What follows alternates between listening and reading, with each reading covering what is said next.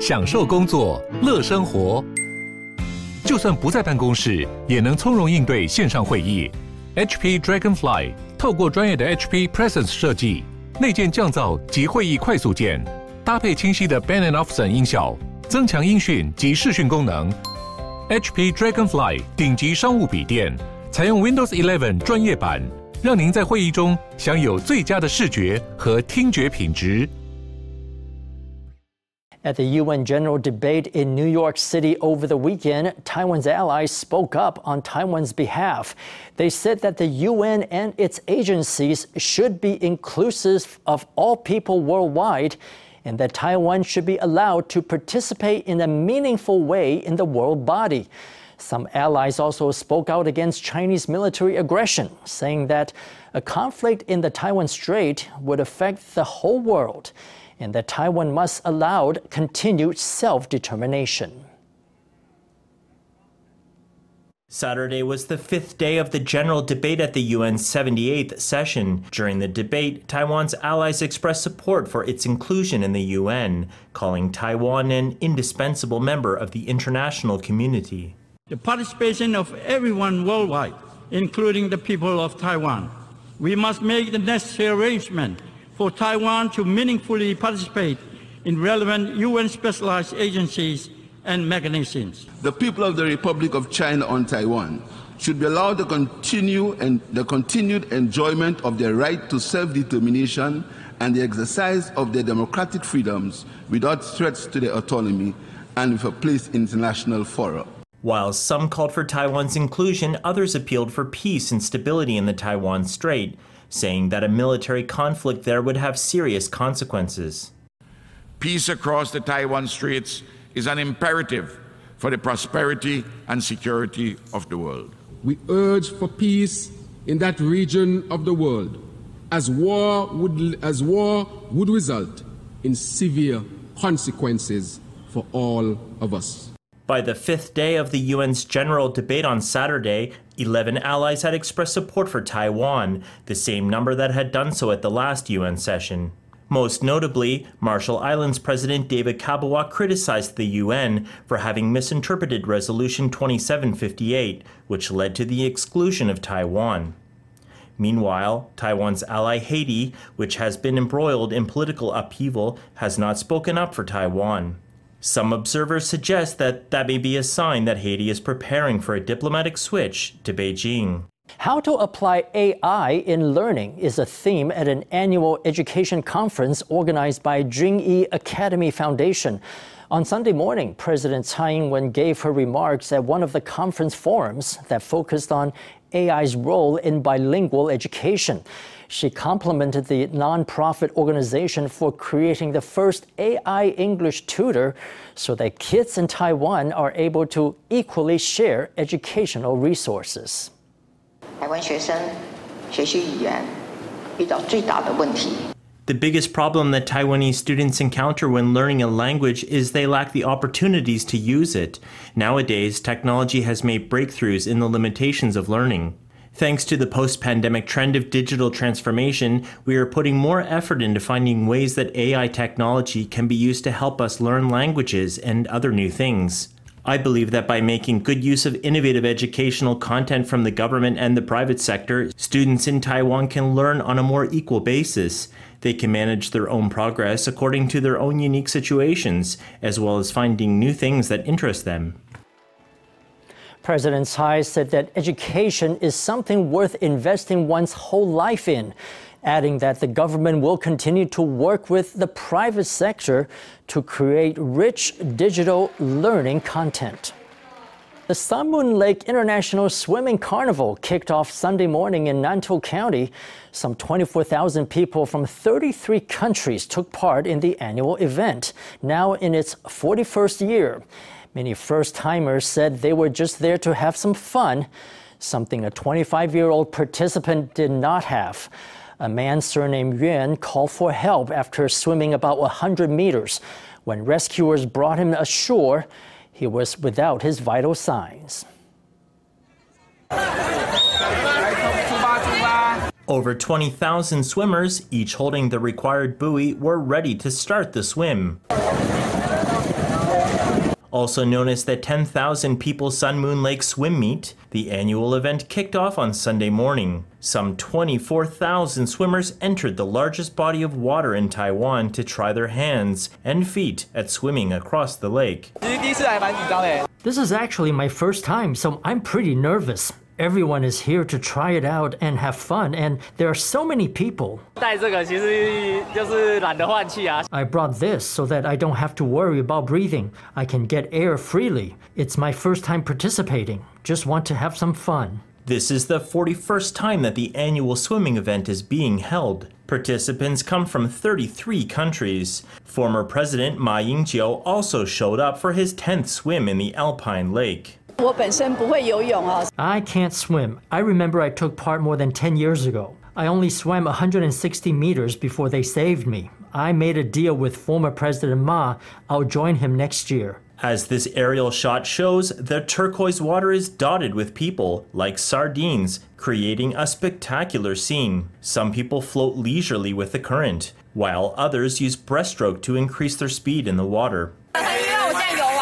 I'm surprised that I actually finished it. It felt good. There weren't too many people. It wasn't crowded. One had to cover a distance of about three thousand meters to complete the swim, and there were swimmers from all walks of life here to challenge themselves. However, not everyone succeeded. A twenty-five-year-old man surnamed Yuan had swum less than one hundred meters before he waved for help. After rescuers brought him ashore, he lost consciousness. He was sent to the hospital but could not be revived. Vice President Lai Ching-te offered condolences to the family members of four firefighters who died responding to a factory fire in Pingtung County on Friday. Lai promised a comprehensive probe into the incident, while the executive yuan said it would work with the examination yuan to improve protections for firefighters.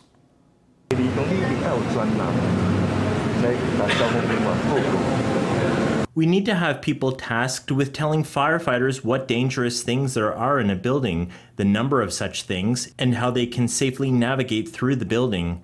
These things need to be regularly drilled. The legislature has already begun meeting, and we will hold an interpellation. I believe Premier Chen has also instructed government agencies to come up with relevant policies. A total of forty-three firefighters have lost their lives in the line of duty over the past decade, making calls for a firefighters' union grow stronger.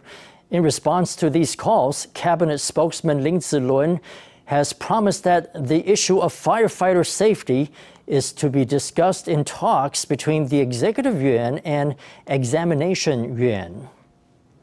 Dingman was once synonymous with battlefields and sorghum liquor, but today the outlying county is famed for much more, including beef noodles and beef jerky. How did this transformation come about? The answer lies in sorghum. Dingman's use of sorghum has evolved over the time, changing the local economy with it. Tonight, in our Sunday special report, we explore modern-day Dingman and its relationship with this versatile grain. Along the streets of Kinmen County, small stores offer specialty products. Shopkeeper Fu Yanghuan hawks his goods with an expert air. Dingman has lots of these essential oil products. They're a specialty. They're very famous. This is bamboo leaf-wrapped candy, which is wrapped in the leaves used for zongzi. It carries the fragrance of the leaf. We also have noodles that are made by hand and sun-dried. Our bestseller is usually beef jerky, followed by Dingman kitchen knives. Another popular product is Gaoliang sorghum liquor. The area of Dingman is about one hundred fifty square kilometers, making it one of the smallest administrative districts in Taiwan. But its sandy soil and dry climate make it the perfect spot for growing sorghum.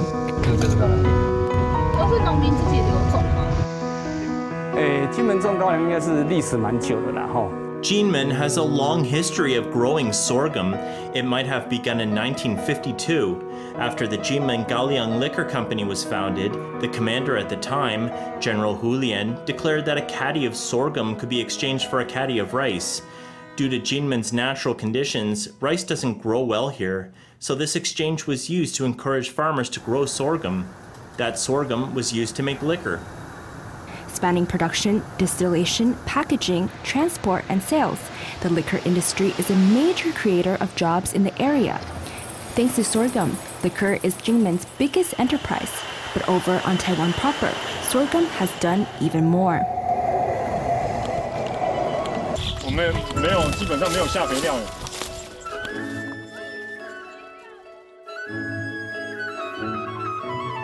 Following the footsteps of farmer Gao Zhongmao, we walk through the fields of sorghum.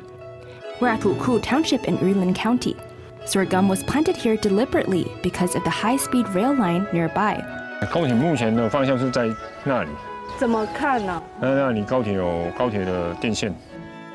farmland in this area is irrigated entirely by groundwater. That's led to severe land subsidence.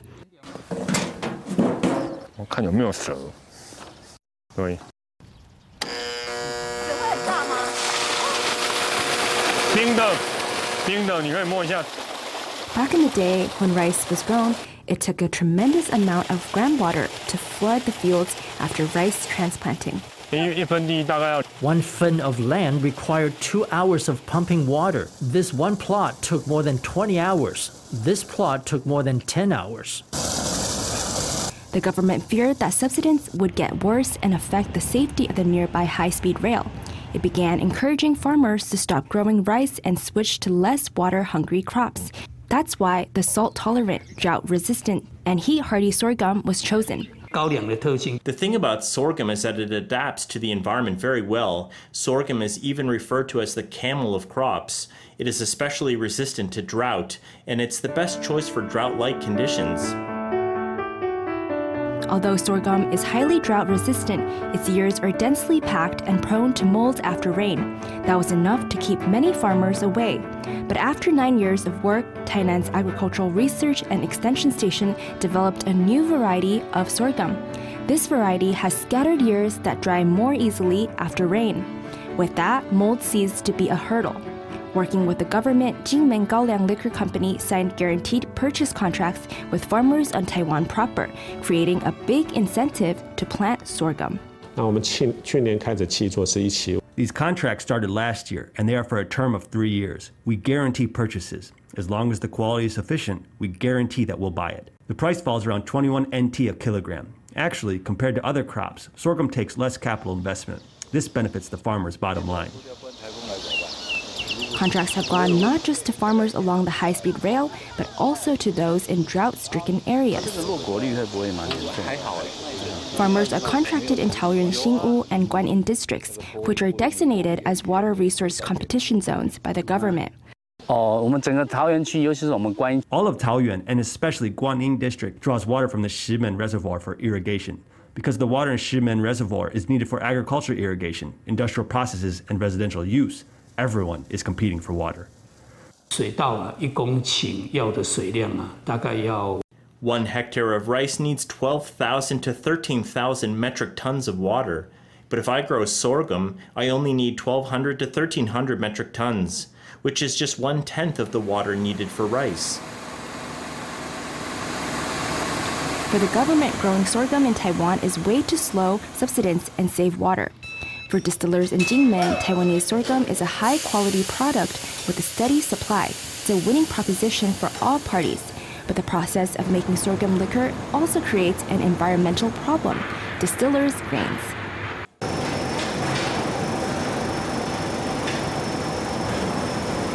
Inside the distillery, giant vats turn up above. The steam fills the air with the scent of sorghum.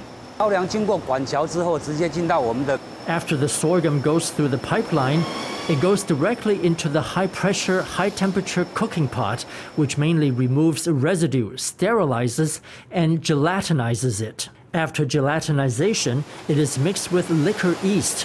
After the liquor yeast is added, it is cooled down. Then it goes into the temperature-controlled fermentation room for fermentation. The process of making sorghum liquor takes twenty-two days. At the end of it, the sorghum that remains is called distillers' grains. Jingmen distilleries produce up to two hundred eighty tons of this byproduct each day, generating a vast environmental footprint. The challenge is finding a sustainable way to deal with the waste. Mister Chang jumps off his truck and onto an excavator. He skillfully scoops distillers' grains, filling the back of the truck. After a twenty-minute drive, his truck full of grains arrives at the Dingman Livestock Research Institute.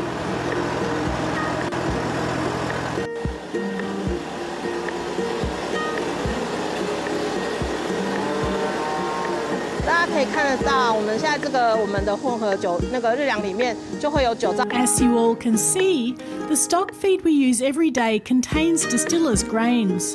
Distillers' grains are sticky. They can stick to hay or to the clover pellets or wheat bran. In twenty eleven, the Dingman Livestock Research Institute brought in Australian Brangus, a breed of beef cattle. Local farmers were encouraged to breed them to improve meat quality. Distillers' gains were made available as free feed. That helped to build a thriving cattle industry in the area. Cattle that eat distillers' grains have a certain flavor. The meat contains certain amino acids that distinguish it from imported beef. We currently have six thousand heads of cattle. That probably makes Jimin the second largest beef producer in Taiwan, second to Pingdong. Today, seventy to eighty percent of Dingman's cattle feed is free distillers' grains. The free material saves farmers tens of millions of new Taiwan dollars in cattle feed. It's also been a boon for the local restaurant sector.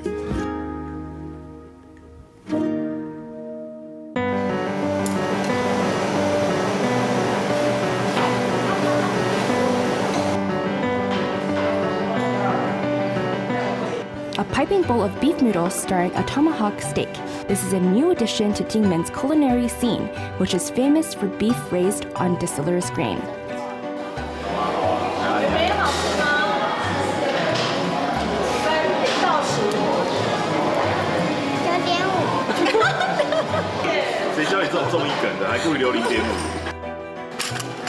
The grains impart a sweet, delicate flavor to the meat.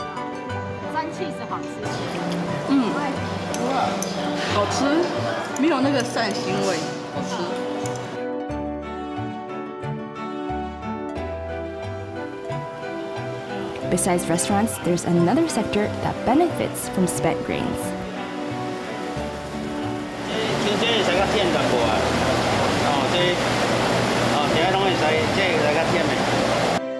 Zhe Chenchen is on patrol at his beef jerky factory. He's raised cattle and made jerky for three decades. Dingman's beef jerky is famous far and wide, and it's a bestseller among tourists.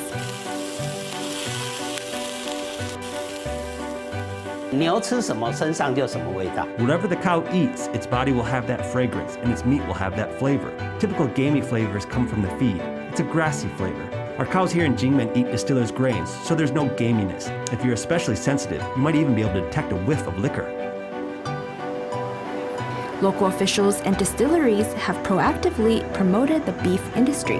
Raising cattle on spent grain has achieved more sustainable, eco-friendly liquor production. Dingman's distillers' grains give our beef jerky a special story, and that's created the market demand. Our beef jerky and beef noodles are completely and independently traceable. We can look at a bag of beef jerky and know which cattle it came from and which farmer raised it. That's all to protect our industry and protect our farmers. seventy years ago, Dingman was synonymous with battlefields and liquor, but with its signature beef and water-saving grain contracts, Dingman has added new chapters to its story.